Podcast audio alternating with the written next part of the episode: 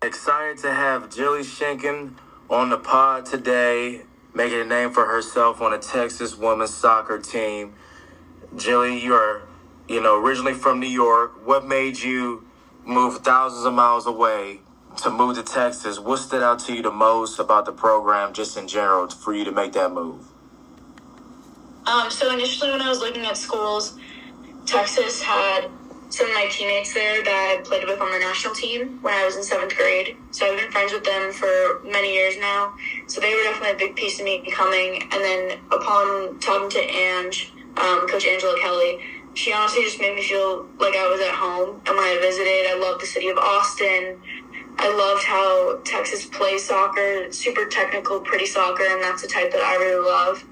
And yeah, Texas is a great school, great state. So honestly, just feels like home here. Like I don't get homesick at all. When you were at Penn State, you know, during your, your first year in 2021, why why did you decide to transfer? Was it because of new beginnings, uh, fresh start, more opportunities?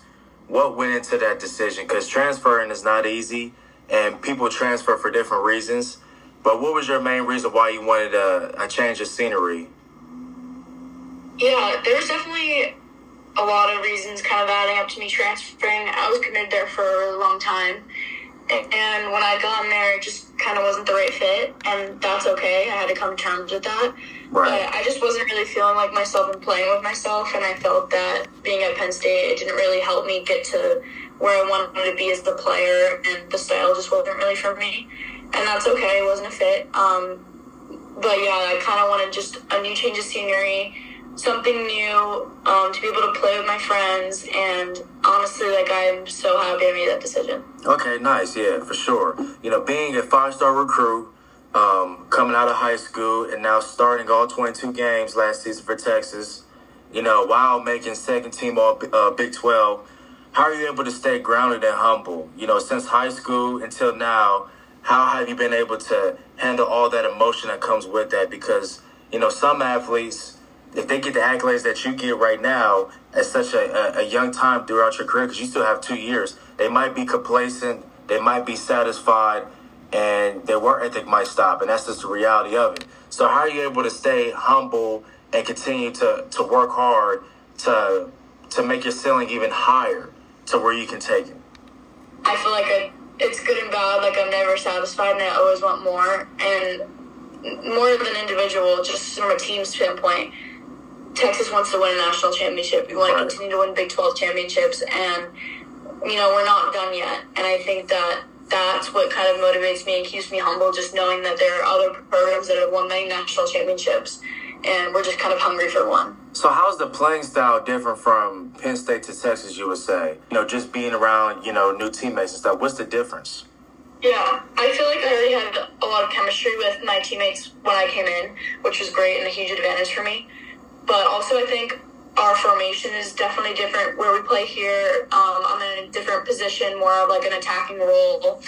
And we play just a very pretty possession style, and possession is just like it's it's great to keep the ball. You're not running as much. Um, very attacking focus and focus on scoring more goals than the other opponent. And um, yeah, it's a really fun fun style to play in, and it's hard to play against. Right, absolutely. So, is the expectation for this team is to win a national championship this season? Is that is that the expectation that you guys have coming in? Yeah, I think that's anyone's college goal is to win a national championship. We, right. Honestly, though, we just need to take it one game at a time. Um, we're not even in preseason yet. So right, for sure. We need to focus on getting through preseason and then our preseason matches and just kind of going, taking the season in phases um, until we get to the tournament time. And I think that's when we'll really start to look at winning a national championship, making a deep run. But um, yeah, we want to start um, one little thing at a time. I think that will help us be successful. How is the relationship between you and all your all your coaches? I have a really great relationship with my head coach and both the assistant coaches, and just kind of just like a mother to me in every aspect. She's a second mother, and I feel like I can go to her or any of my coaches for anything. Like they have such an open door policy that I'll just walk into the office, not even talk about soccer, which is great. Um, and they're always just concerned about me as a person rather than just a player, which is super nice and refreshing. Mm-hmm. And I also just feel like it's a really open, honest relationship that I can go to her or go to Ben or Coach Lee and ask them for feedback or watch film with them or they'll help me set up drills or give me drills. And it's just really fun and it's really nice to be around people who really care about you. And it's not really a, transit, a transaction or anything business related. It's it's they really care about you. And but they at the same time they also really want to win. And um, they're coaches that will put a lot of time and investment into their Right. players. Right. And putting a, a lot of time and investment into their players, meaning that they'll pull you to the side and like watch film with you, like individually. Do you tend to do that so you can continue to, you know, play at the expectation that you want to play at during the season? Because I know a lot of teams, they'll watch film with another team, but do you take the time, the extra time to watch film on yourself and critique different aspects within your game that you can improve on so you can perform even at a higher level uh, for the rest of the season? Yeah, I, I really enjoy watching film just because it gives me a different look of kind of my perception of the game and then what actually went on. So uh, I'll go in like once a week, every two weeks, we'll watch, me and Andrew watch film. Um, Lee, Coach Lee, he's our the assistant coach, and then Ben is the goalkeeper coach. But Lee will always send out clips to the attackers, to the defenders, Mm-hmm. asking what we think, and um, in like small groups and stuff, and we just have to watch it. It's quick video, so it's not too much like brain power using. But I really like how they set up film for us, and it's individual clips, or I can put together my own clips that they share with me. And yeah, I think it's a really helpful tool. Okay, and what do you what what do the coaching staff emphasize on you guys the most throughout the season? Like, what do they get on you the most? You would say, Um, would you say like individual? You're saying like individually? yeah, individually or team, it, it, it doesn't matter. Yeah, Yeah. So as a team, obviously there's different kind of focuses throughout the week, but um, they'll usually always do film on one attacking piece, one defending piece, and then like something that was um, that stuck true to our core values as a team. So um, attacking wise could be like how we move the ball or making runs behind the back line. That could be something. It, it honestly changes every week. Defensively, we focus a lot on pressing and how we press other teams and kind of what went well, what we could work on. We always talk about like what glowed and what growed, what we need to grow on. mm-hmm. Um, so that's something we always focus on. And then I would say individually, I kind of just look at my passes, my shots, where I could have maybe taken a shot versus slipped the ball into one of our forwards, or you know something something along the lines of attacking, and then from the defensive piece, how I am organizing the team in pressing, how I'm checking my shoulder, screening a, a defender, screening a player. Um, those are the kinds of things that we usually focus on in film. and being at a big time program like that, I always ask some of my uh, women athletes that I had on my pod that do you do you think you guys get the respect that you deserve, just like the male athletes do around campus? I mean, because you guys are good. You guys went to this, I think, the second round of loss. I mean, but that's still still a pretty good year in most people's eyes. So, do you feel like you get the respect that you deserve as a woman athlete around campus? Yeah, I think I think to an extent. I think that obviously uh, um, the big revenue sports like football, Yeah. they're always going to get a ton of recognition. But I think that Texas does such a good job on its women's sports, and they really pour money and time and effort into the women's sports. So I feel like, yeah, we're definitely well represented. Well represented, but I also think that if we continue to improve and continue to win national championships, um, as a, a women's program as a whole, like we're going to get even more recognition. Mm-hmm. And I think like for soccer as from an individual sport standpoint, like we just need to continue to do well. And I think if we continue to do well in the upcoming years, we're going to get even more recognition from Texas, um, even though we're already treated pretty well. So Right, and it sounds like just by talking to you for the last 15 minutes, it, it already sounds like you guys have a bar that you don't want to dip below. You guys are held to a high standard, which is great. And for you to um, get all these accolades and, and be second 10 ball Big 12 already and be a positive influence on your teammates already without you even being an up, upperclassman, it shows true value within you as an individual. So, Jilly, just give you a pat on the back for that. I noticed at, that at one time there was adversity that you faced um, throughout your career. And how did you, how were you able to get through that? Because that's the beautiful thing about life, right, Jilly, is overcoming adversity, looking it in the eye and attacking it and, you know, um, leveling up and elevating yourself through the through the struggles, and that and that's what builds character in men and women. So, um, can you walk me? Can you walk us through a time where you faced a little bit of adversity uh, last year or or a couple years ago, and how were you able to get through that, and how did you handle it? Um, I think that a huge part of adversity was my freshman year, and as a whole, I think that I didn't really realize that I was kind of going through it until I got out of it. So it was a tough time because I had gotten COVID um, deep into the season my freshman year, and that was really hard mm-hmm. because um, I had to be in quarantine dorms and I was extremely sick. And then coming out, I had to work really hard to get cleared. And then when I had gotten cleared, I had kind of lost my spot um, playing a lot. Yeah. And that was really hard for me because I wasn't feeling great. I was incredibly fatigued from being sick, but I also worked really hard and I got myself back to full health, which I felt excited and like hopeful about. Right. Um, and that was a hard time, and I think that was kind of the moment I knew I had to leave because I wasn't playing like myself kind of that whole season. Mm-hmm. And I kind of, I think I, I did what I could, but um, it took me to have a change of scenery to realize that my freshman year, I was not myself at all mentally or physically.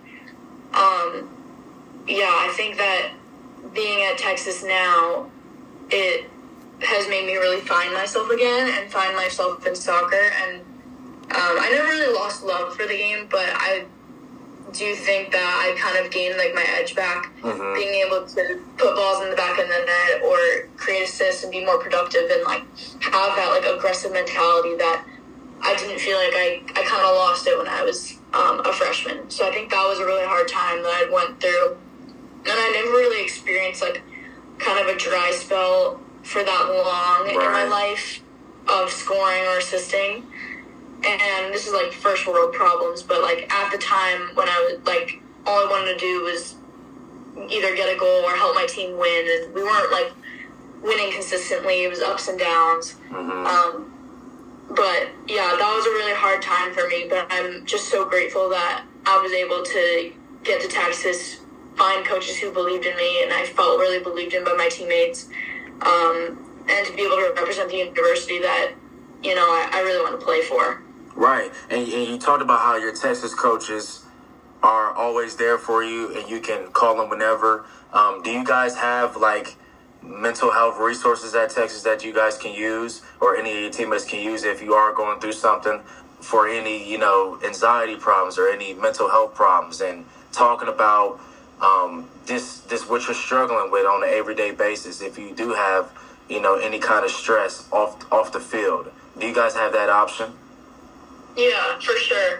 Um, our team, a lot of a lot of people on our team um, take advantage of mental health services. We have like a whole kind of behavioral science wing.